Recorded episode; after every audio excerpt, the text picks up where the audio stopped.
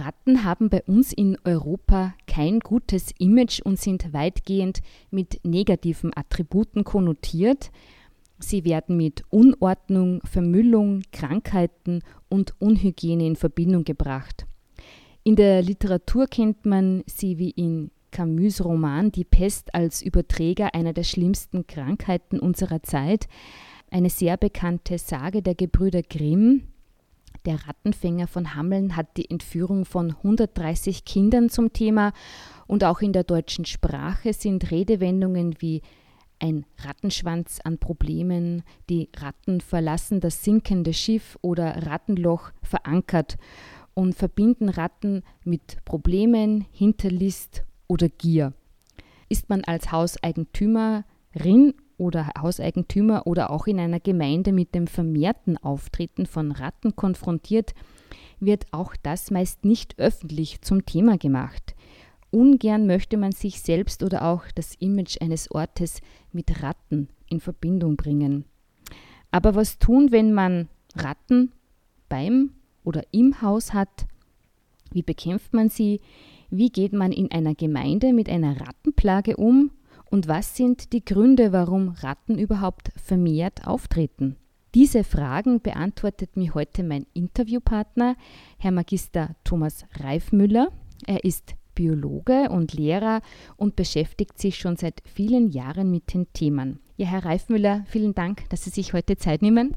Gerne. Ja, vielleicht bevor wir jetzt direkt zum Thema kommen, was kann man gegen Ratten tun und was, wenn sie vermehrt auftreten, steigen wir vielleicht zum, also davor nochmal zu Beginn mit dem Thema Ratte als Tier an sich und die Geschichte der Ratten ein. Seit wann haben wir überhaupt Ratten hier in Europa? Wir sprechen hier von zwei verschiedenen Spezies von Ratten. Die Ratte, die auch mit der Pest in Verbindung gebracht werden muss, ist die sogenannte Hausratte, Rattus rattus. Und die Ratte, mit der wir modernen Menschen des 20. und 21. Jahrhunderts zu tun haben, ist die Wanderratte Rattus norvegicus. Sie sind nahe verwandt, sie sind auch Konkurrenten und der, der wichtigste Faktor des Rückgangs der Hausratte ist die Einwanderung der Wanderratte gewesen. Beide gehören zur Familie der echten Mäuse oder Langschwanzmäuse, wo auch unsere Hausmaus dazugehört. Beide müssen natürlich auch schon existiert haben, bevor Menschen Siedlungen, in Siedlungen gelebt haben und ihnen die besonderen Bedingungen geboten haben.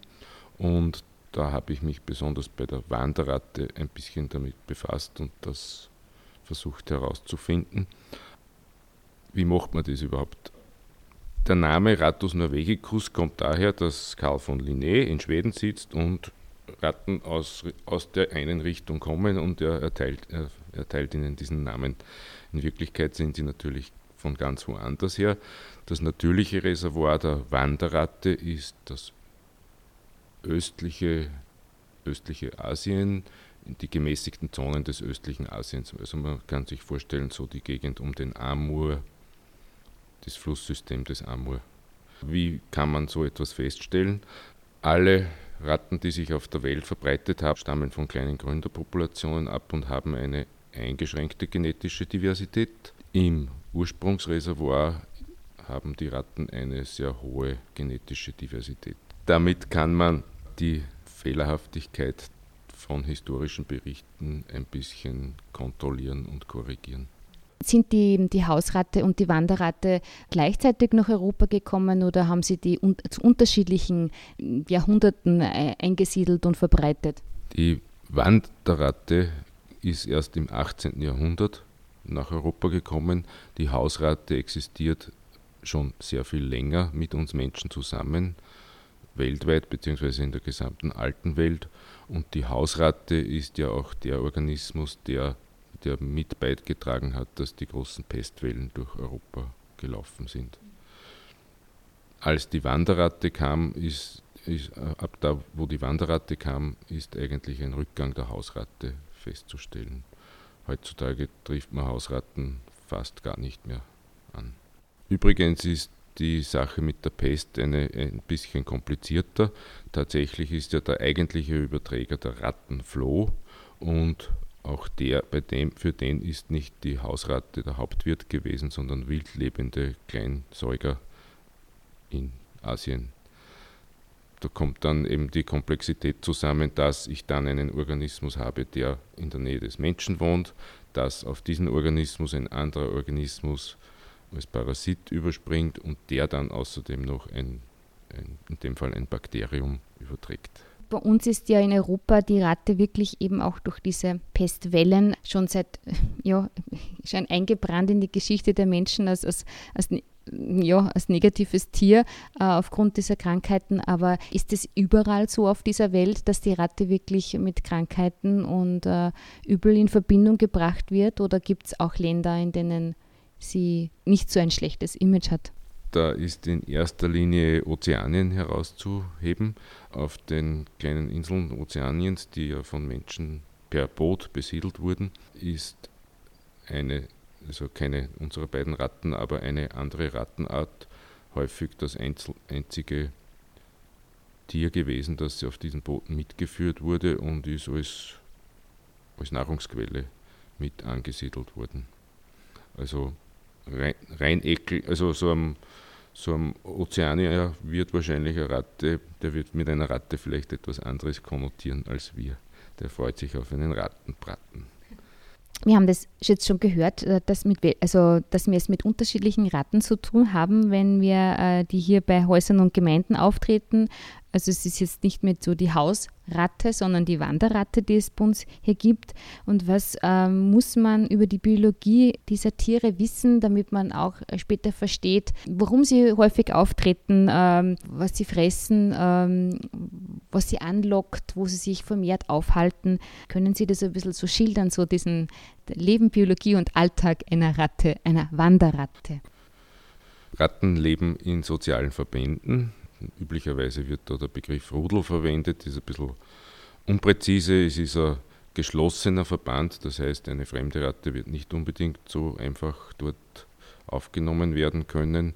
Es gibt bei den älteren Tieren eine gewisse Rangordnung.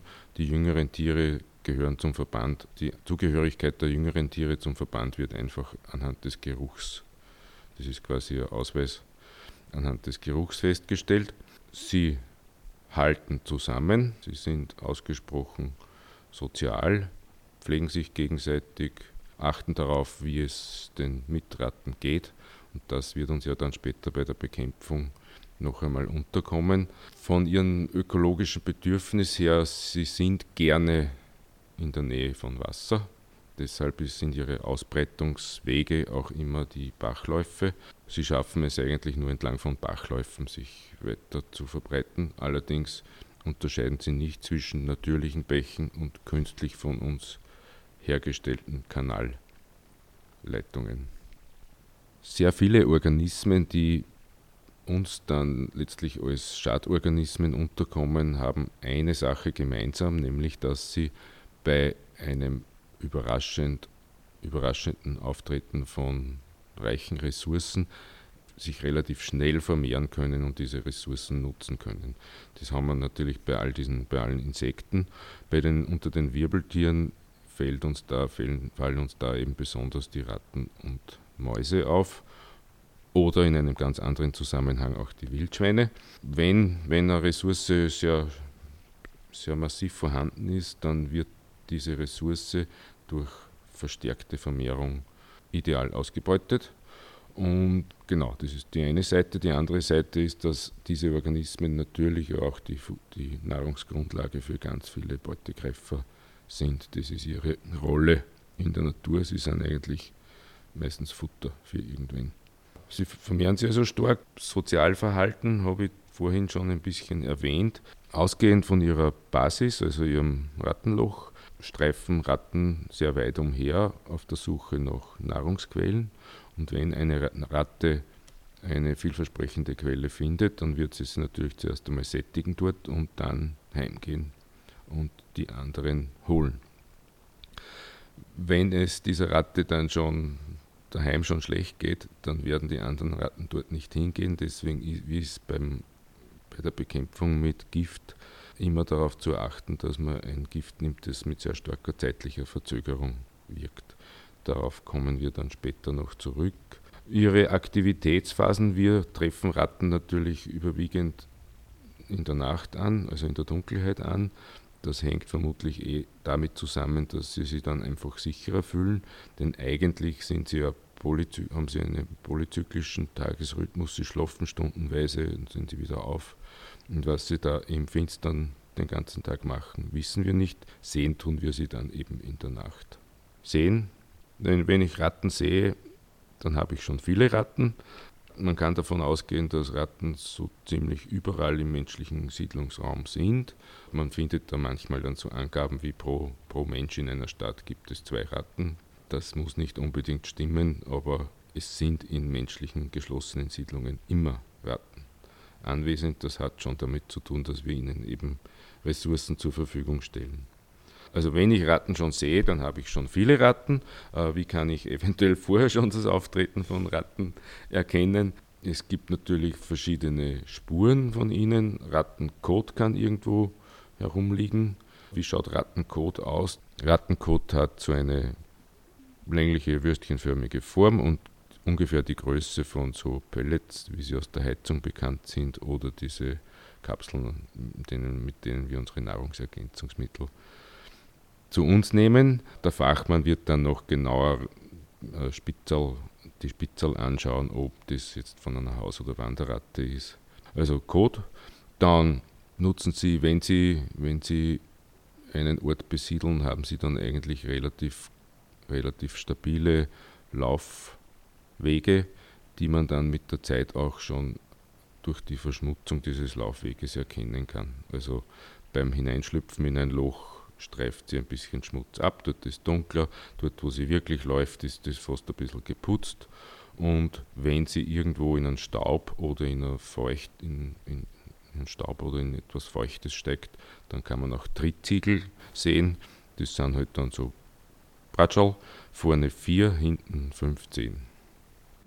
Das heißt, wenn man in einem äh, Garten in der Stadt beispielsweise ein Loch sieht und eine Ratte, dann kann man davon ausgehen, dass hier schon ganze Familie sich angesiedelt hat und man da mit einer, ja, mit einem ganzen Rudel äh, an Ratten schon zu tun hat. Ja, genau. Also Ratten sind keine Einzeltiere, sie leben immer in diesen sozialen Verbänden und sind da auch eben sehr solidarisch und eine Ratte allein heißt, ich habe ein Rattenrudel nur, dass man sich ein bisschen vorstellen kann, von, von welcher Größenordnung spricht man, wenn man von einem Rudel spricht?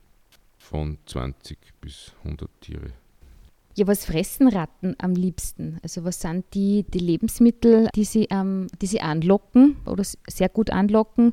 Also was sind das für Lebensmittel und das, das Riech, ähm, die Riechkompetenz oder wie sagt man da ein bisschen, die Riechfähigkeit, ist das so ähnlich wie beim Hund, also dass die sehr gut riechen und über weite Strecken eine Frage wären auch noch, was sind so die Irrtümer, wo man glaubt, das lockt eine Ratte an und das Lebensmittel nicht. Also zum Beispiel, man sagt, Fleisch lockt sie eher an und äh, Gartenabfälle, Rohkost nicht. Also was das Witterungsvermögen betrifft, übertreffen sie sicher uns. Was ihren Geschmack oder ihre Vorlieben betrifft, passen sie eigentlich recht gut zu uns. Sie sind ebenfalls Allesfresser.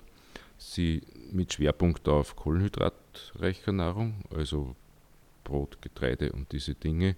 Das kommt auch daher, dass sie in der, in der freien Wildbahn, also dass wilde Ratten vermutlich eben von Samenkörnern und solchen, solchen Dingen gelebt haben. Allesfresser bedeutet eben aber auch, dass sie jede halbwegs energiereiche Nahrung sehr gut nutzen können. Und was sie eben auch mit uns verbindet, ist, dass sie durchaus davon profitieren, wenn eine Nahrung schon leichter verdaut ist, äh, ver, leichter verdaubar ist, also sprich gekochte Nahrung. Jedenfalls werden sie von jeder Art von Speiseabfällen angelockt, die also schon verarbeitet sind und, ja, und dann zum Beispiel auf den Kompost kommen. Sicher auch wildlebende Ratten nutzen natürlich auch Aas, also fressen sie auch Fleisch und das, wenn sie das riechen, kommen sie auf jeden Fall auch. Echte Gartenabfälle, also Grünschnitt und auch das, was beim Gemüseputzen, also die Ge Ge Gemüseabschnitte sind eigentlich kein besonderer nicht besonders attraktiv für Ratten. Ja, kommen wir zu, zu der Bekämpfung von Ratten. Also wenn man jetzt äh, mit einem Rattenrudel konfrontiert ist, das haben Sie schon vorher angesprochen, dass das, was das Auftreten von Ratten begünstigt, das ist äh, die Nähe zum Wasser oder zu, oder zu Kanalrohren oder zu Bächen und äh, auch das Vorhandensein von Ressourcen, also von Futter. Gibt es auch noch andere Gefahren oder Stellen, die besonders hervorzuheben sind, äh, wo man mit Rattenplagen zu tun hat? Also das Wichtigste ist einfach, dass wir Menschen ihnen eben ihre Nahrungsmittel zur Verfügung stellen.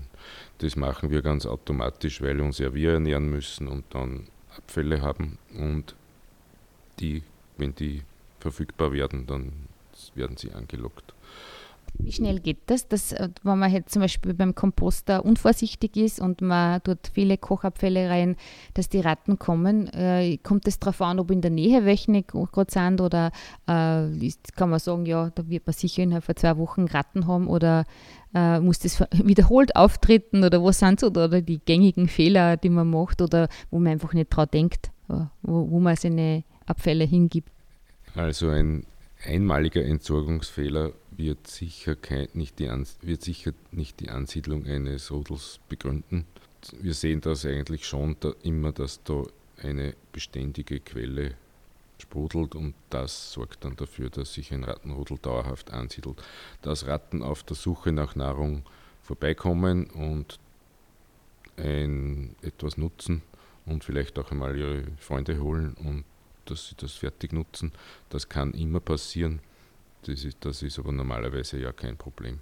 Tatsächlich sehen wir eigentlich dort, wo es über längere Zeit ein massives Rattenproblem gibt, immer mindestens eine Quelle, die beständig regelmäßig sprudelt.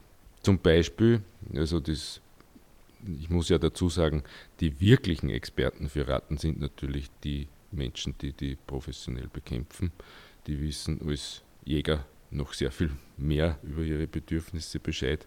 Ich habe schon einmal mit einem Experten zusammen einen Vortrag gehalten und der erzählt dann gerne die Geschichte von der Ratte im fünften oder sechsten Stock im Lenau Hochhaus, die im Klo sitzt. Ich habe sowas noch nie gesehen und man hört das verhältnismäßig oft. Tatsächlich ist es aber möglicherweise wirklich passiert, weil Ratten, wenn eine, wenn, wenn eine Nahrungsquelle irgendwo ist, sie meistens berg, also flussaufwärts der nachgehen.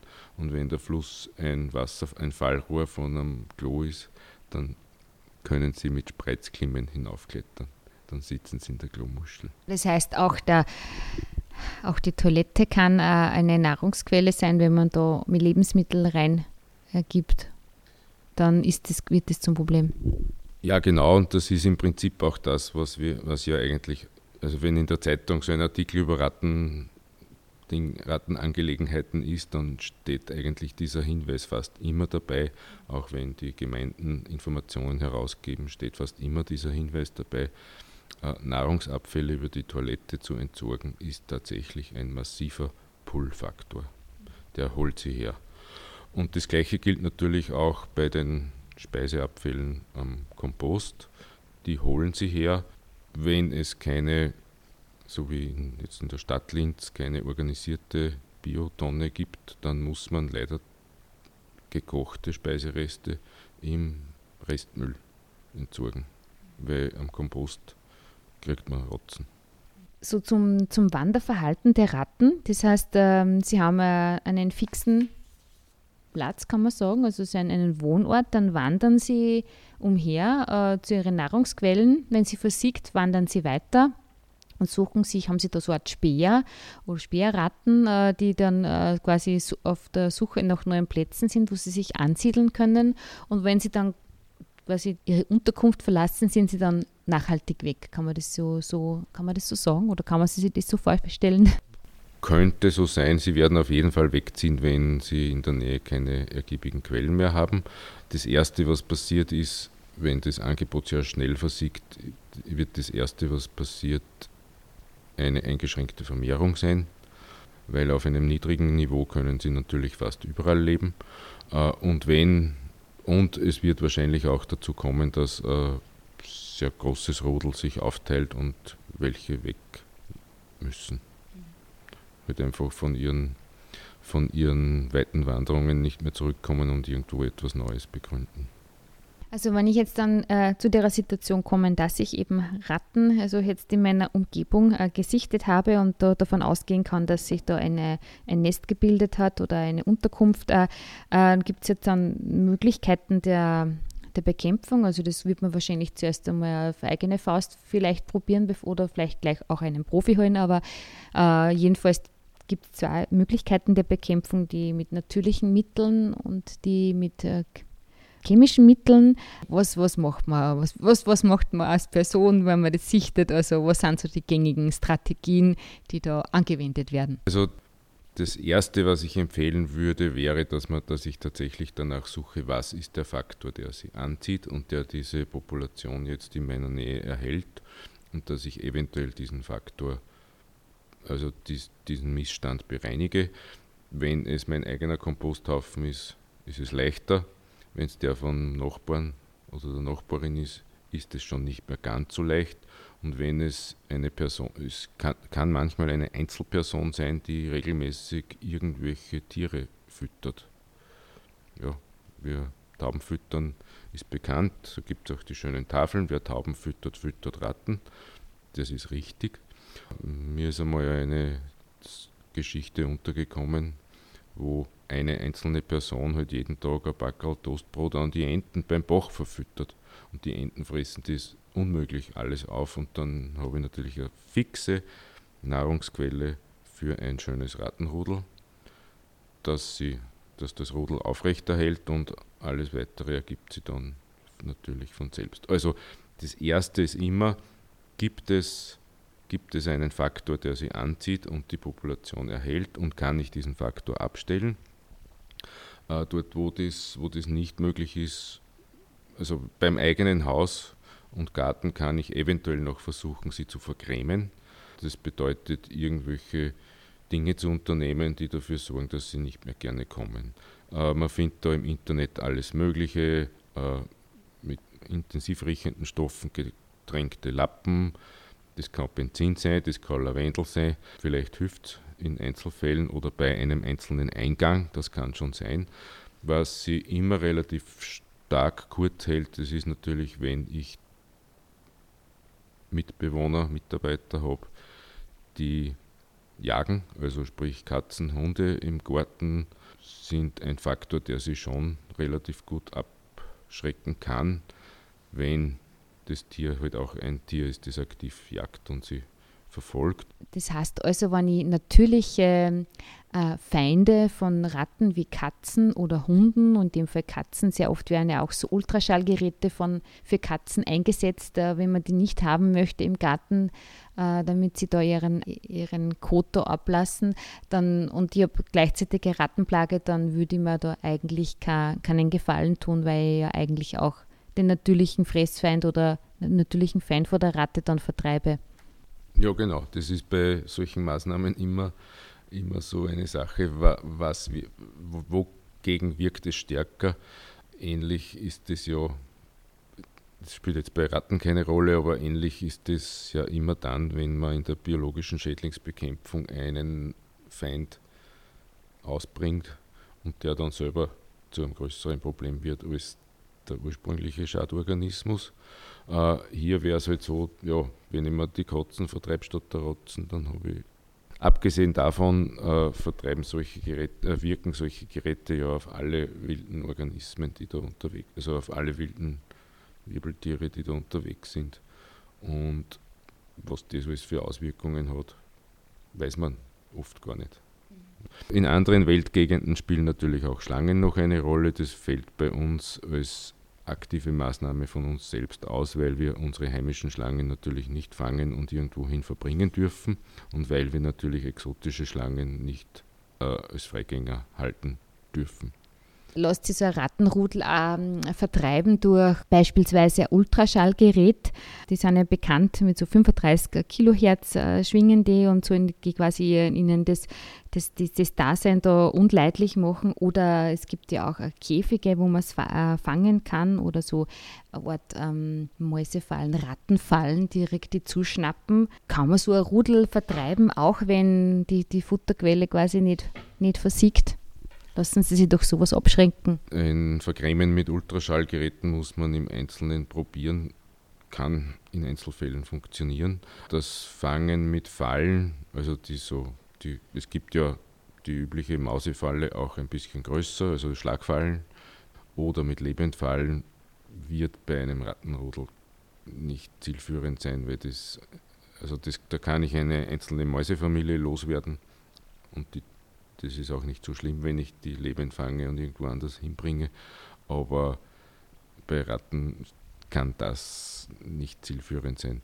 Wenn der Leidensdruck wirklich entsprechend groß ist, beziehungsweise zum Beispiel bei lebensmittelverarbeitenden Betrieben sind diese Dinge ja auch vorgeschrieben. Wenn also der Druck groß ist, dann muss man eine professionelle Firma damit beauftragen. Gift selber mit irg noch ir irgendwo sich zu besorgen und auszubringen, äh, ist,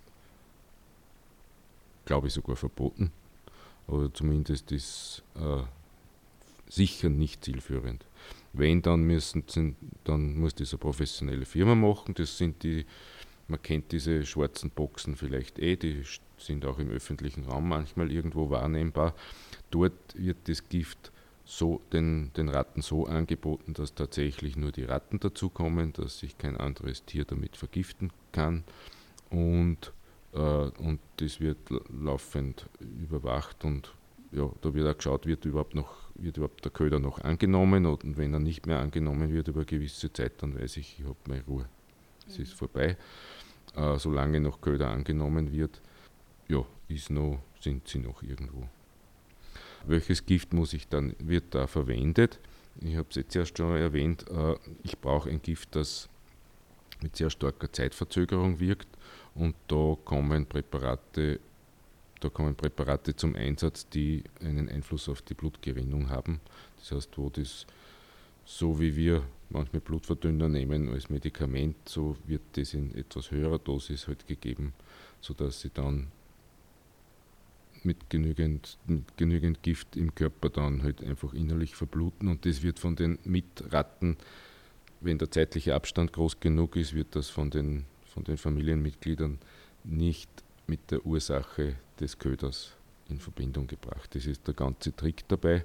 Gefahren für andere Tiere, wie gesagt, wenn das, wenn das von professionellen Firmen gemacht wird und so wie es die gelernt haben und wie das vorgeschrieben ist, dann ist eine Gefahr für andere Tiere wahrscheinlich ausgesprochen gering.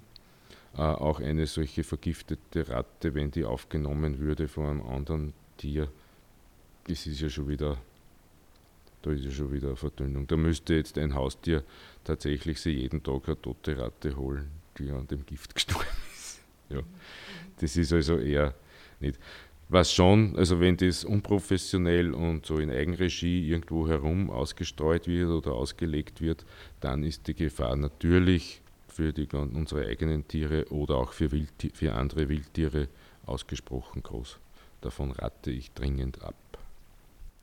Immer wieder das, passiert das ja trotzdem in der Praxis, dass auf Eigenregie äh, Gift ausgelegt wird gegen Ratten, vor allem auch oft im ländlichen Bereich, wo man an Bauernhöfen auch viele mit, mit Getreide, viele Futterquellen hat und auch oft eine Plage mit Wanderratten. Und da wird Gift ausgelegt, das ja dann auch wieder in den Kreislauf kommt, äh, nicht nur bei Ratten, sondern auch äh, bei Mäusen und dann wiederum andere Tiere betrifft, wie Katzen. Was können Sie da diesem dazu sagen, wann, wann, wann Gift ausgesehen, äh, was heißt, wann Gift in den Kreislauf gebraucht, gebracht wird, also in den oder in die Umwelt, unkontrolliert in die Umwelt gebracht wird und vor allem auch, wie ist das die rechtliche Situation? Also jetzt einmal abgesehen vom rechtlichen ist das untragbar und ein Wahnsinn. Rechtlich müsste man eventuell schauen, ob das Tierschutzgesetz was hergibt, weil es ja eigentlich verboten ist, einem Tier ungerechtfertigt Schmerzen, Leiden oder Schäden zuzufügen. entweder so oder äh, auf die Regulationen zurückzukommen, die halt für Pestizide von entweder vom Staat oder von der EU aufgestellt sind. Oder es kann nicht sein, dass man Rattengift, also solche, die sind ja, lebens, die sind ja für uns auch lebensgefährlich, dass man solche Gifte immer nur einfach so im Handel kaufen kann.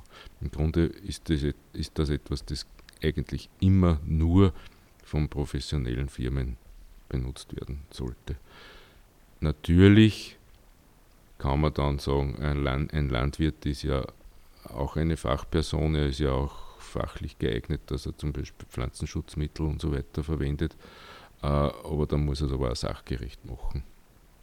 Wenn er das nicht macht, dann, dann verletzt er ja eigentlich eh das, wofür er ausgebildet und befähigt ist und befugt ist.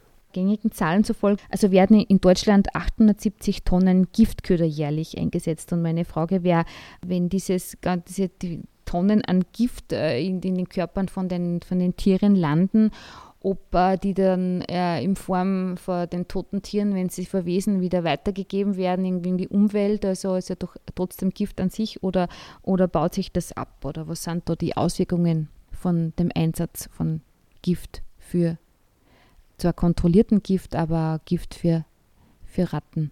Also wenn es richtig eingesetzt wird, sollte eigentlich nur der Zielorganismus das, den Köder aufnehmen können. Eine Gefahr besteht dann vielleicht noch darin, dass ein anderes Lebewesen äh, vergiftete Ratte aufnimmt und sie da damit vergiftet. Äh, längerfristig sind diese Stoffe biologisch abbaubar und bleiben äh, verschwinden aus der Natur. Warum so viel? Man muss sich vorstellen, äh, jede, ja, jeder lebensmittelherstellende und verarbeitende Betrieb muss, muss, die, muss die Ressourcen schützen. Riesige Getreidelager Mühlen und so weiter, da muss man was machen, weil sonst hat man dort nur Rotzen die ganze Zeit. Also das muss gemacht werden und das wird auch gemacht und wie gesagt, wenn das professionell gemacht wird, ist dagegen nichts einzuwenden. Ist ein äh, Auftreten von, von Ratten meldepflichtig? Das hat sich, da hat sich die Gesetzeslage geändert. Es hat einmal tatsächlich ein sogenanntes Rattengesetz gegeben in Österreich und da waren es meldepflichtig. Das ist dann aufgehoben worden, äh, weil es anscheinend eher ein übergeordnetes Gesetz gibt, dass das, nicht mehr, dass das nicht mehr notwendig ist. In Wien zum Beispiel gibt es wieder Landesgesetz oder kommunales Gesetz, das ziemlich genau auf diesem alten Rattengesetz aus den 1920er Jahren aufbaut. Also in Wien ist zum Beispiel also Rattenbefall meldepflichtig und es wird dann auch was unternommen. Das ist jetzt überall sonst nicht mehr so. Das so in die Gemeinden, äh, wenn Rattenbefall auf, äh, oder wenn Rattenplagen oder äh, auftreten, wie sind da so die Herangehensweisen? Ja, das kommt dann auf die Dynamik in der einzelnen Gemeinde drauf an. Äh, relativ häufig äh, kennt man einander ja und hat nicht nur dieses eine Thema als Nachbarin oder Nachbar miteinander. Da ist dann die, immer die Frage, wie man damit umgeht. Also wie gesagt, äh, es können Gemeinden natürlich äh, Regeln, Richtlinien erlassen und sie können auch Informationen in die Gemeindezeitung schreiben. Das kann etwas nützen. Aber wenn ich dann, wie gesagt, eine Person habe, die täglich Enten füttern geht, also abschließend kann man schon sagen, also hat man ein Rattenproblem, dann muss man mal in erster Linie mal bei sich selbst einmal schauen und dann in, in dem Umfeld, wo, wo, wird, wo werden Lebensmittel ausgesetzt und ähm, da setzt man in erster Linie an. Also da muss man dann irgendwie grenzübergreifend äh, vom eigenen Grundstück zusammenarbeiten, damit, damit man dem Herr oder Frau wird. Ja, also die, das Rattenrudel oder die Ratten, die agieren als Schicksalsgemeinschaft, die halten zusammen, die sind solidarisch. Und wenn ich äh, jetzt in einem Siedlungsgebiet äh, ein Rattenproblem habe, dann muss ich die Präventionsmaßnahmen auch solidarisch durchführen, weil sonst hat man keine Chance. Und das Wichtigste in der Prävention ist einfach immer noch, die anziehenden Faktoren auszuschalten. Weil wenn's, wenn da wenn stabile Quelle ist, dann wird die genutzt werden. Und das Zweite ist halt dann, wenn das nichts nützt, dann nicht mit, mit eigenen Tricks oder mit, ja, mit Tricks kann man schon noch versuchen, aber auf keinen Fall auf eigene Faust da mit Gift irgendwie anfangen. Das richtet mehr Schaden an und nutzt nichts oder nicht genug. Ja. Da braucht man einen Profi dann. Ja, es war sehr, oh, jetzt sehr umfangreich, haben wir sehr viel gehört über die Ratten und über ihr, ihre Lebensweise und über ihre, ähm, ja, ihre Push- und Pull-Faktoren. Danke für die Zeit und für das Interview. Gerne, danke für die Einladung.